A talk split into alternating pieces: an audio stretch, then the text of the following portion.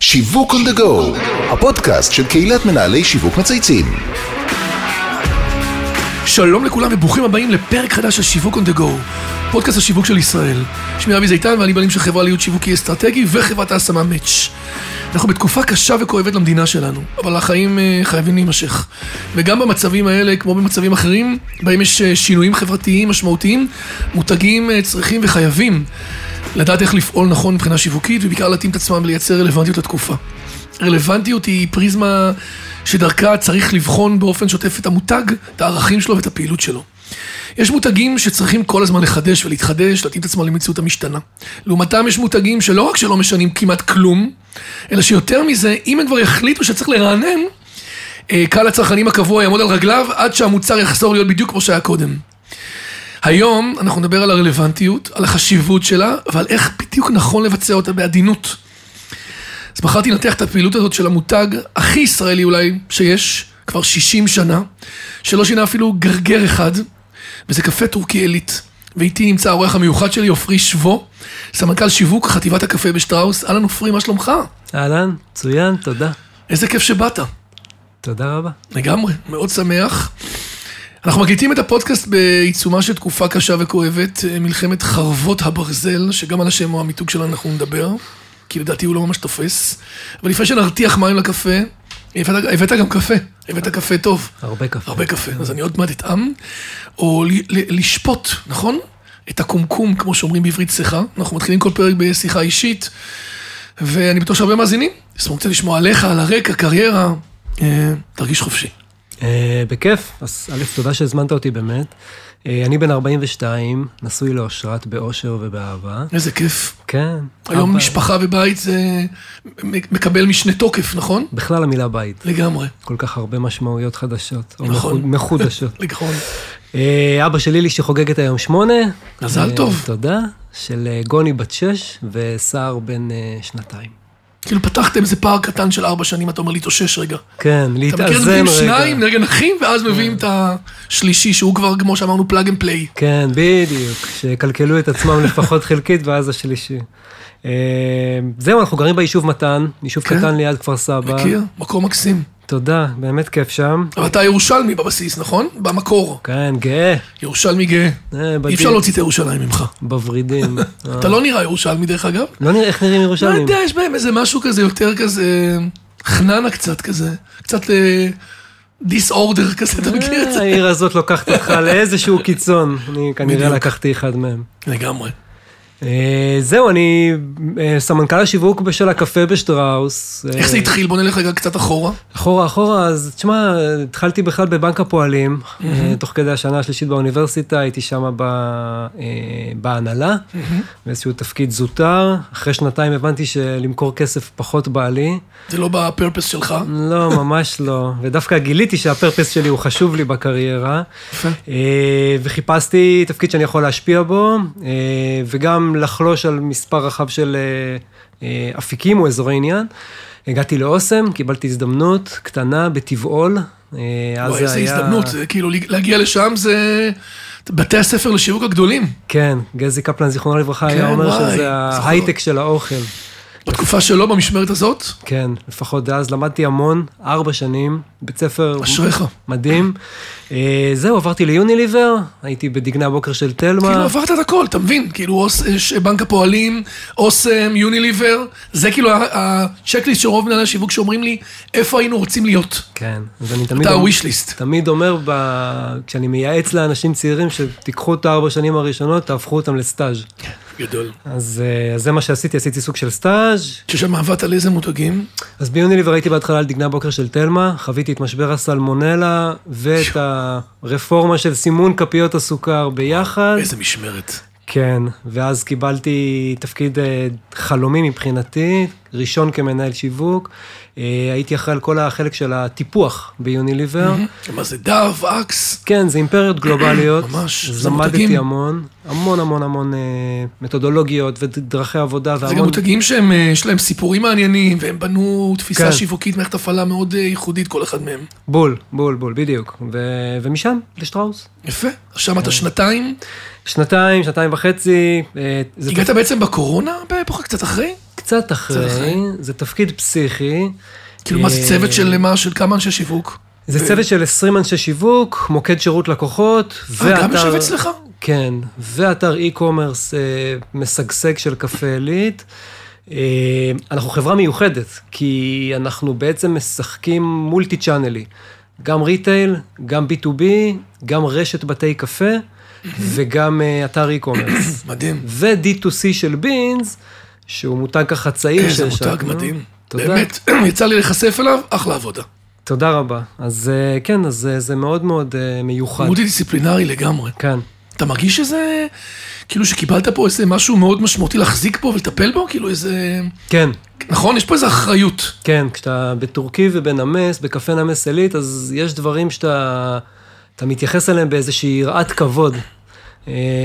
וכן, זה כיף, זה זכות ממש גדולה, בטח בתקופה הזאת, לטפל בטורקי ובנמס. סתם תמיד שואלים אותי, תגיד לי, הנתח שוק של הנמס הזה, כמה שותים את זה כבר היום? אתה יודע, אתה מכיר את השאלות הקלאסיות? אני עוד זוכר נתונים של ארבעים עד חמישים אחוז. תלך הסקופ? כן. הוא ממשיך לצמוח. די, לא מאמין. אני גם לא האמנתי. באמת. כן. תראה מה זה נוסטלגיה וטעם והרכשה של טעם חדש למול קיים. נתן לך עוד סקופ, למעלה מ-חמישים אחוז מהאנשים או בני נוער ששותים את הקפה הראשון שלהם, שותים קפה נמס עילית. זה הראשון שלי. הראשון שלי. זאת אומרת, לא כל הנספרסוי ולא כל הכאילו המתוחכמים יותר. עדיין. נמס. אפילו שהעולם הזה של הקפה החדש, נדבר על זה אחרי זה בטח, צומח ותופס תאוצה, חמישים אחוז זה הקפה הראשון שלי. האמת היא, הפתעת מאוד. כן, נכון. אנחנו תמיד עושים את זה האנקדוטה הקטנה, אז אחד אמרתי שאתה ירושלמי, זה כבר מה שנקרא חשפנו, אתה אומר ירושלמי זה לכל החיים, נכון? אספר לך סיפור קטן. כשהייתי בן שבע, הייתה תקופה קשה של פיגועים בירושלים, אפרופו מיתוג. חזרתי הביתה, אמרתי לאמא שלי, אמא צריך להרוג את כל הערבים. אמא שלי שמעה את זה, אמרה לה, אין בעיה. לקחה את החדר. הכי, שהכי נכנסים אליו הביתה, שזה השירותים בקומת הקרקע, וטלתה ליד, גזרה מהעיתון, טלתה ליד, שלט קטן, גם הערבים הם בני אדם. יאללה. וזה ליווה אותי עשרים וחמש שנה עד שעזבתי את הבית, ואז אני, מה שאני מתכוון להגיד לך, בסוף ירושלים, היא לוקחת אותך לאיזשהו קיצון. כן, זה נכון. או שאתה נהיה סופר סובלני, או שאתה בוחר בדרך קיצונית אחרת. אתה בחרת באהבת אדם. כן, כן, כן. תן לי עוד איזה אנקדוטה אחת עליך או שתיים מעניינות. אני גם גנן חובב. עברנו עכשיו בית, למתן יש לנו בית פרטי. איזה כיף. כן, אז הכל בגינה שתול קטן. קטן זה כאילו לא הצמחים שמביאים כבר עצים וכאלה, אתה אומר ממש זרעים. ממש קטן, כן. זה עוזר לי להיזכר שאני צריך להיות סבלני, וגם לטפח דברים שהם מרתון. תמיד בשיווק אני תמיד אומר, אנחנו רצים מרתון וספרינט ביחד. אז זה מזכיר לי שאני צריך לרוץ גם מרתון. זה יופי. אתה יודע שאתמול שמעתי הסבר מאוד ביולוגי רציני, שמספרים לי על זרעים שהם חייבים להירקב כדי להתחיל להצמיח את עצמם. כן. אז הרבה שמסתכלים על זרע, הוא נראה רקוב גמור, ופתאום יוצא ממנו הניצן. אנחנו תמיד צריכים שמשהו ילך עד הסוף. צריך להוריד את זה הכי נמוך בשאלות למעלה. כדי לחזור לאיגרא רמא. קיצוני, אה? איזה קיצונים אנחנו. וחוץ מזה, אני חושב שבעבודה גם עוזר לי הרבה, שהייתי מאמן כדורסל הרבה שנים, בהפועל ירושלים. אני תמיד אומר, כששואלים אותי, איך זה לנהל צוות של עשרים אנשים, אז תמיד אני אומר שלנהל קבוצה של שנים עשר חבר'ה בני חמש עשרה, לגמרי, אם עשית את זה, הרבה יותר קשה לגבש אותם כקבוצה. האמת היא אחלה, הבאת פה טוויסט גם בפרסונליטי. אז אנחנו, כשהכנו את הפודקאסט, עוד טרום המלחמה, החלטנו להתמקד בנושא הרלוונטיות, ואנחנו יודעים ומבינים כמה הוא מאפיין קריטי למותגים, ובהקשר של קפה טורקי עילית, שהשנה הוא חוגג גם שישים, קוקו באמת מזל טוב, שאלה זאת היא עוד יותר רלוונטית, איך משמרים את הרלוונטיות על מותג ותיק. אז ספר לנו, כמו שהבן שלי אומר, באמא שלך, איך גורמים לו להיות עדיין אהוב, זכיר, בולט ורב דורי. תראה, אז קודם כל אני אגיד לך כמה... אני שותה אותו, רק רגע, אני חייב רגע להגיד, כל בוקר זה הקפה היחיד שאני שותה, זה קפה טורקי עילית, שתי כפיות וחצי כפית סוכר, אני חייב טיפה סוכר, ובזה זה נגמר. שתי כפיות? שתי כפיות. אני מפרק לכם את כל הקפה. איך שאביב אומר, הוא אומר תמיד, זה כפית בהיריון, אז אתה בהיריון של תאומים. לא יודע למה יש לי שתיים באמת, זה הרגל מגונה, זה לא כולם ככה? זה בדרך כלל כפית קדושה. קוראים לזה כפית בהיריון. אני אבדוק את זה, אבל מבחינתך זה יותר טוב, אני עושה יותר מחירות. אתה לגמרי. אבל הקפה הכי טוב והכי טעים. עכשיו אני במה שנקרא בגילוי נאות. תודה רבה. אני איתך, מחור כמוך. אז מה שרציתי להגיד לך, בתור נקודת פתיחה, תבין כמה זה מורכב. בדרך כלל מותגים ותיקים עושים אדפטציות לאורך השנים למוצרים. כך לדוגמה את לגו. נכון. אנחנו לא, זה שישים שנה, אותו קפה. עכשיו, אני לא יודע כמה אנשים יודעים, כשמקשיבים לנו, אבל קפה זה עולם מאוד מורכב סנסורית ואורגנולפטית, ולייצר את אותו קפה בעקביות שישים שנה, זה עסק שהוא פסיפס מאוד מאוד מורכב להפעלה, ואנחנו מתעקשים על זה.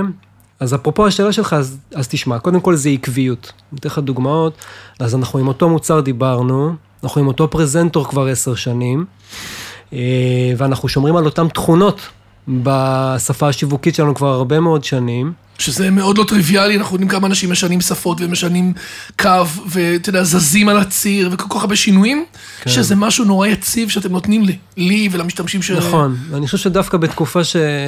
יש כל כך הרבה הסחות דעת סביבנו, והסבלנות של האנשים היא אקספוננציאלית בירידה. נכון. אז עקביות, יש בה יכולת לייצר בולטות ואפקטיביות. אז זה אחד, שתיים. אני חושב שלמותגים גדולים, ובטח נדבר על זה אחר כך, אפרופו המהלך שעשינו שבוע שעבר, יש תפקיד ומסתכלים הרבה מעל המוצר. אנחנו מדברים על טורקי בבית עם הצוות, בעניין, במקום של תרבות. זה הוקטור המרכזי, או הפריזמה המרכזית שדרכה אנחנו... זה לא העסקית או הפרודקט או הערך שהוא נותן לי, אלא תרבות הקפה בישראל. ממש לא, נכון. אז אני אתן לך דוגמה.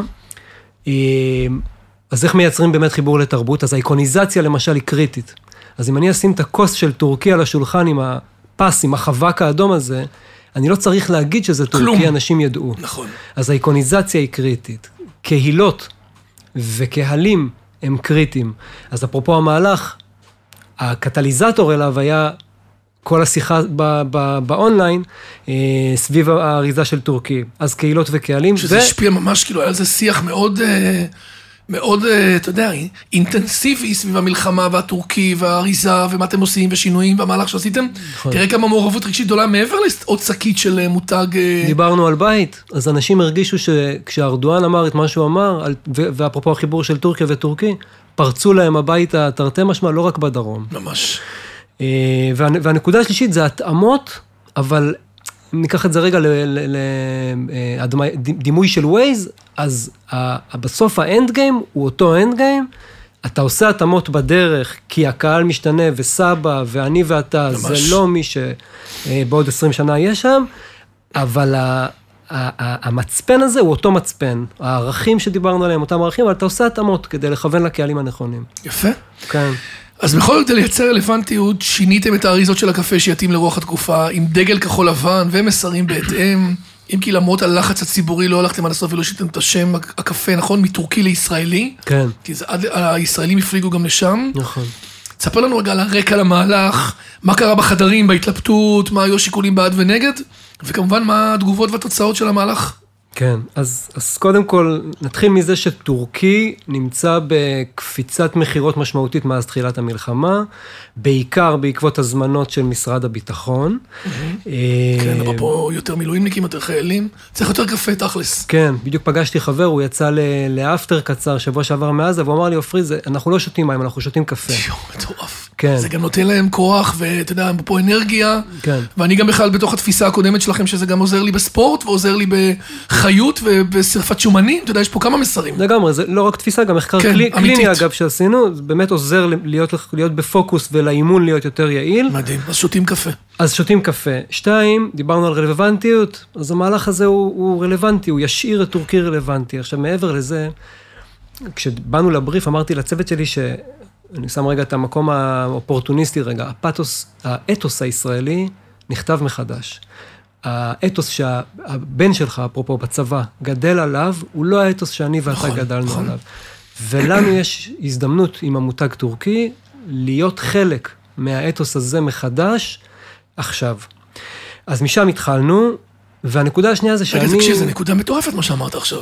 אתה עושה בעצם כאילו קיול מחדש של האתוס, של קפה טורקי, בעת הזאת, לג'נריישן הנוכחי הזה.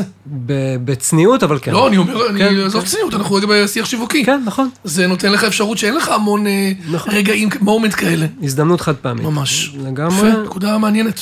והנקודה, או האזור השני, הוא יותר חצי אקדמי, אבל אני בתפיסה של האריזות, יש המון המון כוח. נכון. אגב, זה לא משנה אם האריזה היא...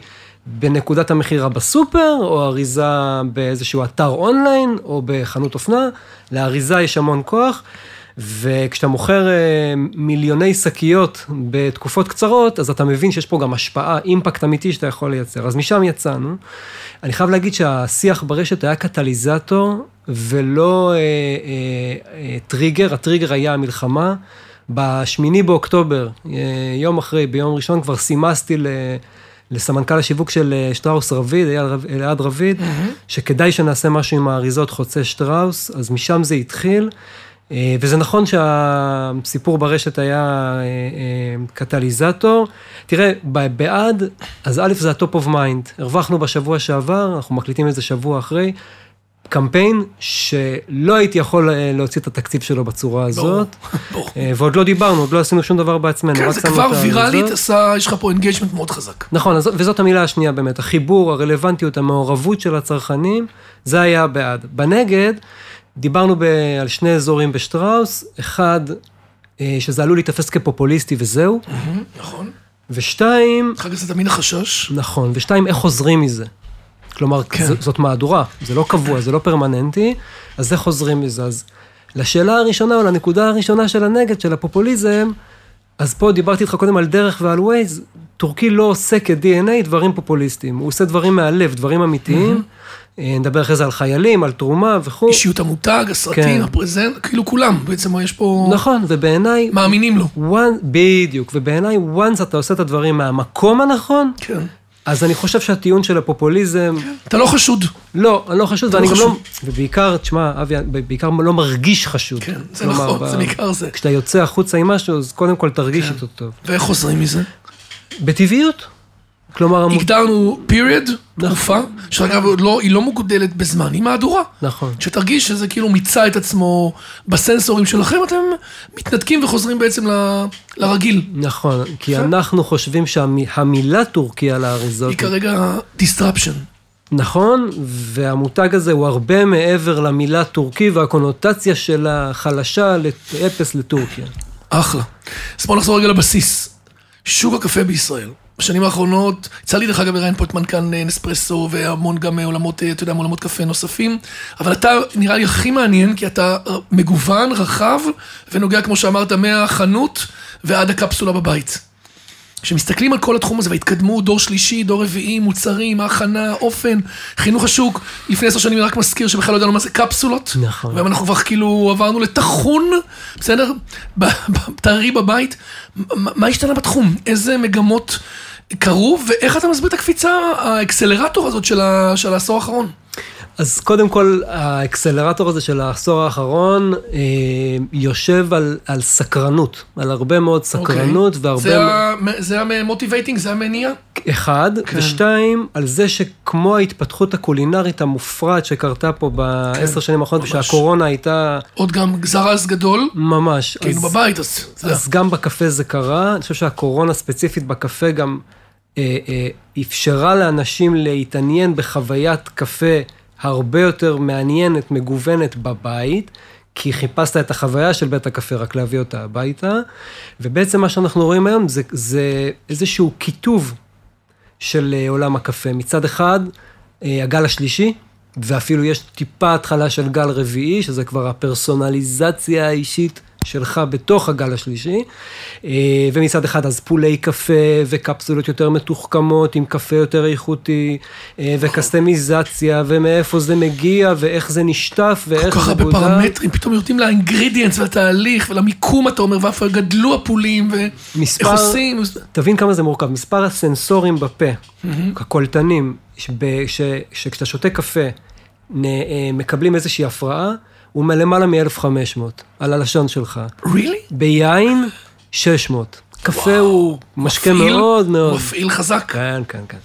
אז זה זווית אחת. מצד שני, אנחנו עדיין אנשים של טורקי, עדיין אנשים של נמס, אז הכיתוב הזה מתגבר, מתרחב, ומייצר הרבה מאוד שאלות, הרבה מאוד עניין, הרבה מאוד סקרנות. גם העובדה שאנחנו looking up to תל אביב, והקסטמיזציה של הקפה בתל אביב, הרבה יותר בתי קפה כמו נחת למשל, שמציעים לך שאלון קפה, כן? ג'רני באתר שלהם, וסוגי קפה שונים, וסוגי, הרבה מאוד סוגי משקאות, אתה נכנס להם לבית קפה רציני, יש תפריט לקפה, כמו שיש תפריט ליין, ואפילו יותר מזה. אתה מראה כמה זה הפך להיות מתמחה, וכאילו בניואנסים הקטנים כבר.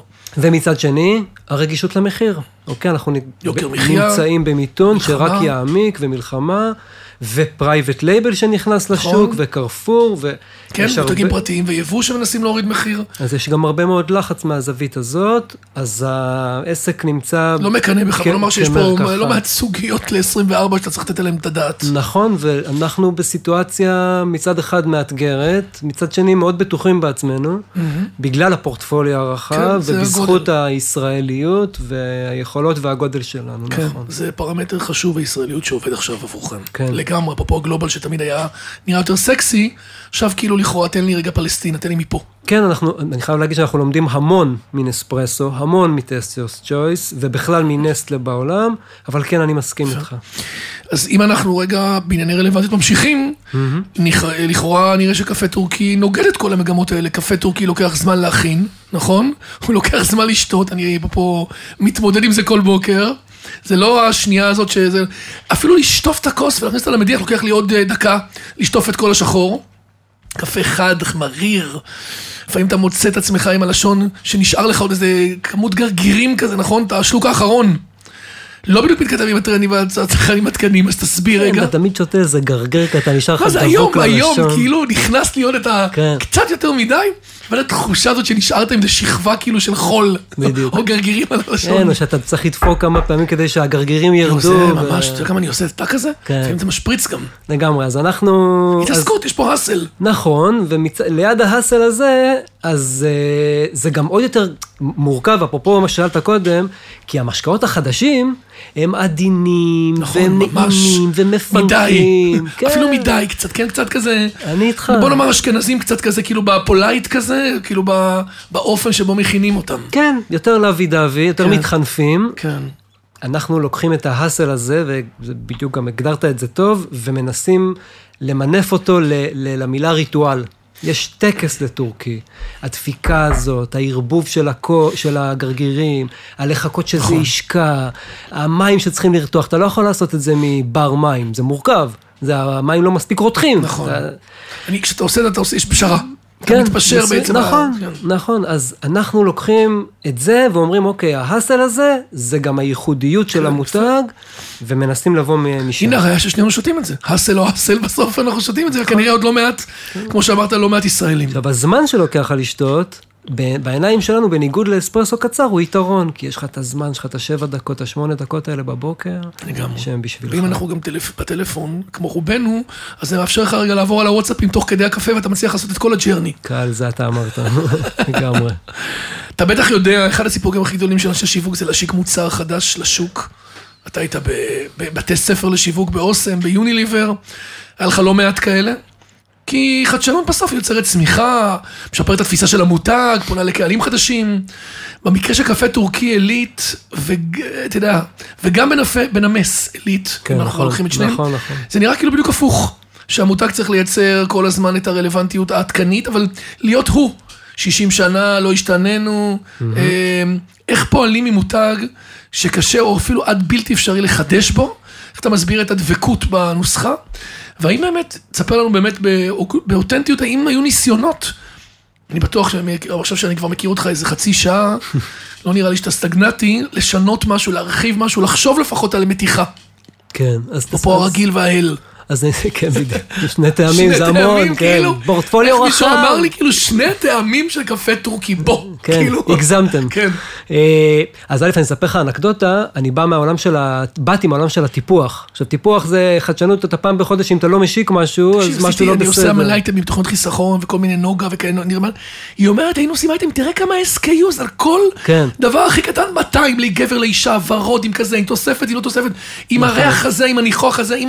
מטורף. כן, מדפים שלמים. כי בעולם הזה, אז קסטמיזציה היא שם המשחק, ואז באתי לקפה, ואמרתי, אוקיי, בוא נסתכל על הגאנט של השנה הקרובה, ואני רואה ארבע, חמש, שש השקות. אתה מבין כמה דברים. קודם כל, אתה, הטורקי ונמס, לטוב ולפחות טוב, המוצר הוא המותג, הוא המוצר. וזה מאוד מורכב, זה מאוד מקשה על התרחבות. שתיים, בעולם הקפה ספציפית, המותגים הם נחשבים למותגים מתמחים. קח את נספרסו, תנסה לשים אותו בעולם של קפה מגורען, לכל הפחות תרים גבה. הוא מתמחה בקפסולות. קח את טורקי, הוא מתמחה בקפה קלוי ותחון. יש לך די אן איי שלו שממנו הוא מוצר. נכון. והמותג מייצר stands for something אחד.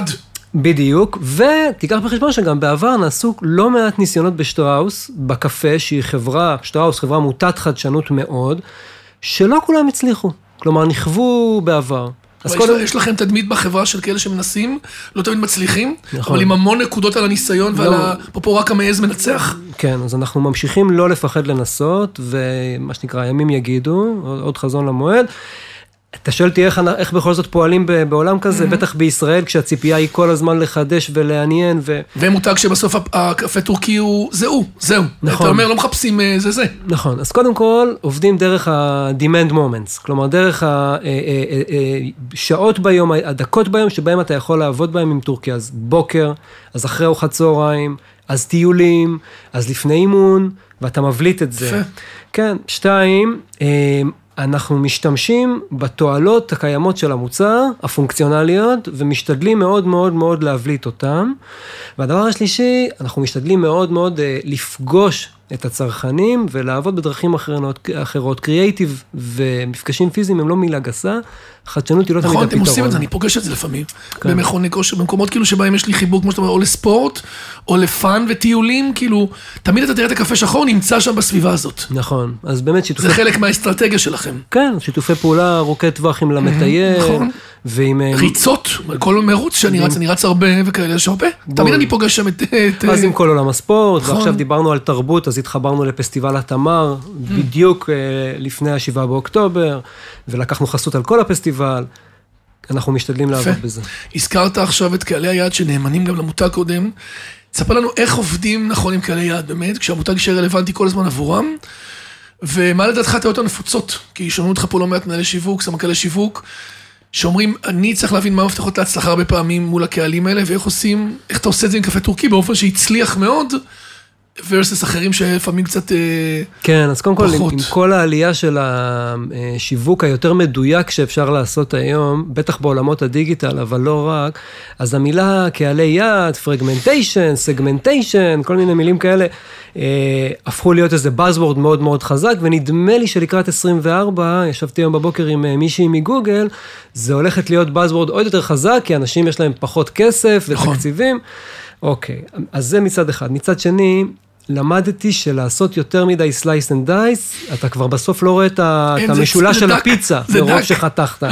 זה דק מדי, זה צר מדי, זה מיותר. אז אני יכול לתת שלושה טיפים, נגיד ככה. יאללה.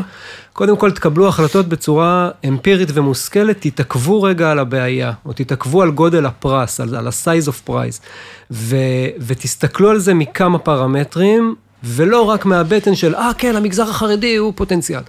למה? כמה? שתיים, תנסו להיות עקביים. החלטתם על איזשהו קהל יעד, אז לא לרוץ איתו שנה, לרוץ איתו חמש שנים. קשוח, אה? זה כולנו, אין לנו אומה, אומה של הפרעות קשב. לגמרי, כן, ומוותרים מהר מדי. לא, קבעתם דרך, תלכו איתה. ושלוש, וזה נכון בכלל, אבל זה ספציפית גם לקהלי יעד יותר ממוקדים. תתעכבו רגע על הבעיה. פעם שמעתי הרצאה של אורי לוין, מנכ"ל ווייז, mm-hmm. או מייסד ווייז, הוא אמר, fall in love with the problem, not with the solution. ואני חושב שזה חשוב מאוד, כאילו, תעצרו רגע על הבעיה, חזק. תתעכבו עליה. fall in love with the problem זה חזק. כן. יפה. Yeah. אחלה תובנות. אני רוצה לחזור לשקול התקופה שאנחנו חווים היום, אני מניח שבעקבות המלחמה, המחירות שלכם הרקיעו שחקים, בטח גם מבקשים לכם תרומות, כמו כולם, צריכים היום המון עזרה, גם יישובי עוטף, גם כן.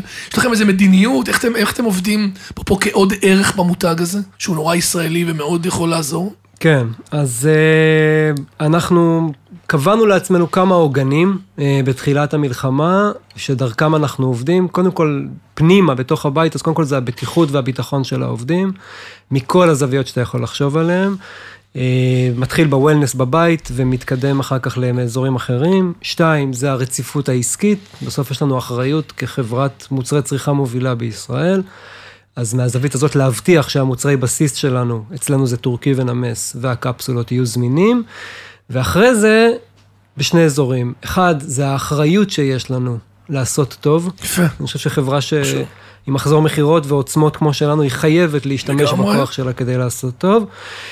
ואחר כך זה חיבור נכון, ואדפטציות מתאימות לפעילות השיווקית שלנו, וראיתם את הפעילות שלנו עכשיו. פעילות נוספת היא של כיתות הכוננות, לקחנו סוג של חסות על כיתות כוננות, ואנחנו מחלקים להם היום חבילות של קפה, במתנה ובאהבה.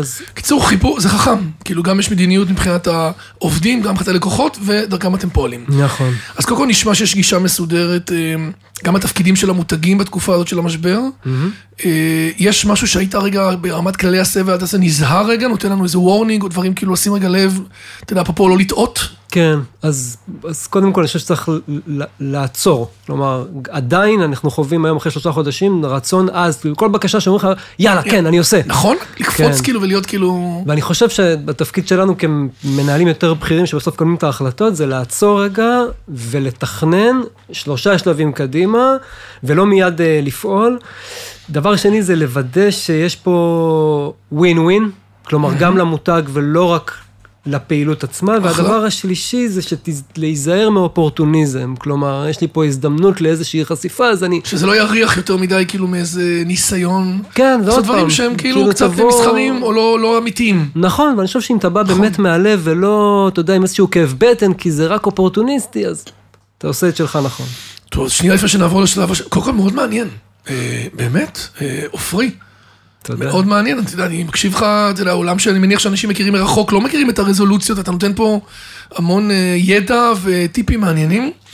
אז שנייה לפני שנעבור לשאלות הקבועות, אנחנו בתחילת שנה, אתה עכשיו בתוכניות עבודה, אתה בטח כבר סיימת, אתה בשטראוס, אתה כבר סיימת, אתה כבר מציג את זה בטח עכשיו ומקבל אישור. כבר הוצג. הוצג, היה בסדר? חיות כפיים. איזה יופי. תודה. זה לא טריוויאלי. זה גם מלחמה, זה גם יוקר מחיה, גם תחרות, לא מעט אתגרים כמו שציינת קודם, לא טריוויאלי. אז בתקווה, למרות שזה יעוד איתנו הרבה חודשים המלחמה, אבל בואו מקווים שזה קצת ישתפר, מקווה שננצח עוד יותר. תן לי רגע, רגע מקרו, הסתכלות שיווקית שלך על עשרים עשרים וארבע, על מה להסתכל מעל לשיווק, ששומעים אותך, מה הולך להשתנות, מה הנביגציה החדשה שלנו? אז אני חושב שקודם כל אנחנו תמיד מסתכלים על התכנון השיווקי שלנו מהפריזמה של הצרכן. זה משהו שגם כן השתנה אצלי בשנים האחרונות, בדרך כלל בעבר, היינו מסתכלים מהפריזמה של המותג ומהפריזמה של העסק, ובשנתיים האחרונות אנחנו אומרים לא, אנחנו אומרים consumer will lead, business will follow. קסים. אז מהזווית הזאת בשנה הקרובה בחרתי, בחרתי, בחרנו להסתכל על זה מהזווית של ערכים או תכונות שיהיו הרבה יותר רלוונטיות, נכונות, קונטקסטואליות, מבשנים קודמות. אז ערכים כמו ביטחון, בית עם כל המשמעויות הרחבות שלו, הדדיות, שיקום, ריפוי, חיוך, תקווה, ישראל היפה. ואז לקחת את הסט של הערכים הזה, ולהגיד, אוקיי, אז זה מה שהצרכן הולך לרצות או לצפות, שאנחנו נתמקד בו בשנים, בשנה הקרובה. זה ווילית, אתה אומר, זה יוביל. לגמרי, ואז להגיד, אוקיי, so what? אז מה זה אומר על, המות, על התוכניות שלנו, על הפרויקטים שתכננו אותם כבר לפני שנתיים, ואמורות לקרוא מור וגידים עכשיו, אז החלטנו שמפגשים עם אנשים פיזית, הם מאוד מאוד חשובים, לחבק, להעלות חיוך, לייצר אופטימיות, תקווה, חיבור, למדוד את האפקטיביות בדרכים קצת אחרות, יכול להיות שחדשנות קצת צריכה לזוז הצידה, אני לא יודע כמה האטנשן של אנשים, שלי לפחות פחות, למוצרים חדשים, ואני חושב שכל הזווית המקומית, אם יש לכם אפשרות לחגוג עליה, ולהבליט אותה, ממקום טוב, ממקום של עשיית נכונה, הוא חיבור נכון. טיפ מולי, אפרופו חדשנות רק, אם היא נותנת ערך לעת הזאת... אני מסכים. אז כן, אבל רק זה הפרמטר לדעתי, אולי החותך המרכזי. אני מסכים, כן. שלוש שאלות לסיום. אנחנו דיברנו הרבה על הצלחות, אנחנו עוברים בפודקאסט לדבר גם על הפקת לקחים, דברים שפחות הצליחו, דווקא דיברת על זה בקריירה שלך, אפרופו חברות קודמות. יש משהו שאתה חושב שיכולת לעשות אחרת, או משהו שלמדת ממנו? כן, אחד קטן. אחד. סתם, נראה לך מלא דברים. אז תביא לי אחד קטן, אבל תדע, בסוף אתה יודע, תן לי שפיץ אחד, שאתה בן אדם של מינימליסט. אתה לא חופר מדי, אז כאילו תן... א', נכשלנו המון, נכשלתי המון, אז אפשר לדבר על זה גם שעתיים, אבל בגדול, נגיד שני דברים. א', אני חושב שאנחנו לפעמים שוכחים, שבסוף הצרכן הוא הדבר הכי חשוב, והתובנה הצרכנית, ה-consumer insight, היא צריכה להיות הבסיס לכל, לבריף שאנחנו נותנים, לפיתוח של מוצר, לקריאייטיב כשאנחנו באים לשפוט אותו, ולפעמים אתה קצת שם את זה בצד, כי אתה לא מרוכז, כי אתה לא שם לב, כי המותג, כי המנכ"ל, כי... קודם כל הצרכן. שתיים, אה... אני חושב שבגלל שהיום המקצוע הזה קצת מתערבב, פעם זה היה נורא חד, היית שיווק, אז היית עושה תקשורת שיווקית וחדשנות ובזה. היה לך כאילו טריטוריה שלך וזהו. נכון, והיום, גם בגלל הרשתות, גם בגלל הערבוב של התפקידים, שוק העבודה שמשתנה, התפקיד הזה משתנה, והוא קצת, אני תמיד אומר, הוא קצת יותר סי אי או מ-סי אם או. לגמרי. ובמובן הזה, אני תמיד מנסה לבדוק את הדברים בארבע פריזמות, לראות שיש לי ווין ווין, או הצעת ערך נכונה לצרכן, למותג, לעסק, כלומר לביזנס, ולריטייל, לכימונאי שבסוף דרכו אני מגיע לצרכן. אפשר גם להוסיף את העובדים היום כעוד קהל, שאולי לכאורה יכול להיות אקסלרטור חשוב עבור כולם. יש להם עוד איזה ערך, כאילו היום בעת הזאת, להיות שגרירי מותג משמעותיים לדעתי בסגמנטציה. אתה צודק, אז, אז החמישייה הזו היא החמישייה שדרכה כל מהלך שאנחנו עושים נבדק. מצוין, ולקוח before everything. Okay. זה כאילו נראה תמיד קלישתי, אבל זה כל כך מדויק, כי אנחנו לא עושים את זה הרבה. לא. אפשר להגיד את זה, אבל אנחנו לא באמת עושים walk the talk של זה. לא, אני תמיד אומר, אנחנו בעסק פשוט. כן. Okay. זה לא מסובך, אבל היכולת לדייק, לזקק, זה התורה האמיתית. Okay. שאלה נוספת, זה בפינה אנחנו מציעים לכל אורח לבחור איזה מותג מייצג אותו באופן הטוב ביותר. אה, זה דווקא היה קל. זה לא כזה קל לרוב האנשים. כן, אז אני פשוט מאוד אוהב את המותג הזה, גם נוהג עליו. אז המותג שלי הוא סקודה. אפרופו... דעתי לא היה. כן, לא היה? אני חושב שלא היה. עשיתי דרך, אני זוכר שהייתי ילד, סקודה היה מותג... לא נולדת לזה, הגעת לזה, אתה זוכר את האמירה כזאת, האמותית? כן, עשית דרך, זה האמירה בשנים האחרונות. ואני מאוד מאוד אוהב אותם, מאוד מעריך את הדרך שהם עשו, גם טיפלו במוצר, גם טיפלו במותג, חוויית משתמש מיוחדת, הצעת ערך רלוונטית, אני נהנה לנהוג על האוטו הזה, אני מאוד אוהב את הדרך שהם עשו. יפה, בחירה מקסימה. גם מתאימה לדרך שלך, אתה יודע, בסוף אנחנו בוחרים את זה מתוך הברנד פרסונליטי שלנו. כן, נכון. והשאלה האחרונה שלנו, אם אתה רוצה לבחור, סמנכ"ל שיווק, מנכ"ל, מנהל שיווק של... שלא ראיינו, שהוא מעניין, שאפשר לפנות אליו שאלה מעניינת? כן, תשמע, דווקא הבחירה שלי הייתה אר טי אמית כזאת, כי נסגרו חודש נובמבר אצלנו בקפה, היה מדהים, באתר e-commerce שלנו, אבל היו כמה עסקים שלצערי היה להם פחות טוב. לגמרי, בדיוק עשינו על זה, עשיתי אז כתבה, אפרופו גרו של מליסרון, והמרקפלייס של שופרסל, ועזריאלי, ועוד כל מיני כרטיסי אשראי, שסגרו את הזירות שלהם. נכון, אז אני היום, היום כשאנחנו מנהלים את האתר אצלנו, אז אני מבין, ואת בינז, אתה אומר, כמה זה לא טריוויאלי. כמה זה מורכב, כמה קשה להרוויח כסף וואו. בצורה ססטיינבילית ולייצר באמת לגמרי. פלטפורמה שעסקית היא רלוונטית, ואני רואה את קספי. וואו, תקשיב, ו... זה באמת כאילו... וזה מדהים. כולם מדברים על זה, אתה יודע? תשמע, כי זה מרקט פלייס מופרע, שדווקא במדינה כמו ישראל, שאמזון חזקה בה, והאלי אקספרס חזק, וכו וכו וכו, פורחת, צומחת, גדלה, עם דרך ברורה, ואני חושב שזה נורא מעניין לשאול אותם, איך זה עובד? איך אתם מצליחים לייצר עסק כל כך ססטיינבילי, צומח? אתה מכיר מישהו שם או שאם לא... לא, בכלל לא. אז אני אגיע לזה. אני אגיע. מעניין מאוד. סופר מעניין. עופרי שבו, סמנכ"ל שיווק חטיבת הקפה בשטראוס, ממש נהניתי. תודה. באמת, אתה א' מקסים. גם אני. לך משהו מאוד כזה... מותג. כאילו, כאילו, זה נורא תואם. בחרו מישהו שהוא ה... הוא האישיות מותג לגמרי. תודה חביבי, תודה רבה. והבאת התובנות טובות, ומאוד, אני חושב שנתת פה הרבה ערך למאזינים. ויאללה, אני מאחל לך עשרים וארבע מוצלחת. נראה שתתגבר על רוב האתגרים. אתה בא בטוב, ותחבר לנו אותה. לפחות אני רוצה לפגוש אותך עכשיו בקפה שחור טורקי, אצלי בבית, בכושר, במקומות שאני משתמש בהם, תביא לי אותה, מה שנקרא. בג'רניס שלי. נשמח, שיהיה לנו שנה שקטה ומנצחת. ובטוחה. תודה רבה. אמן חפשי, תודה.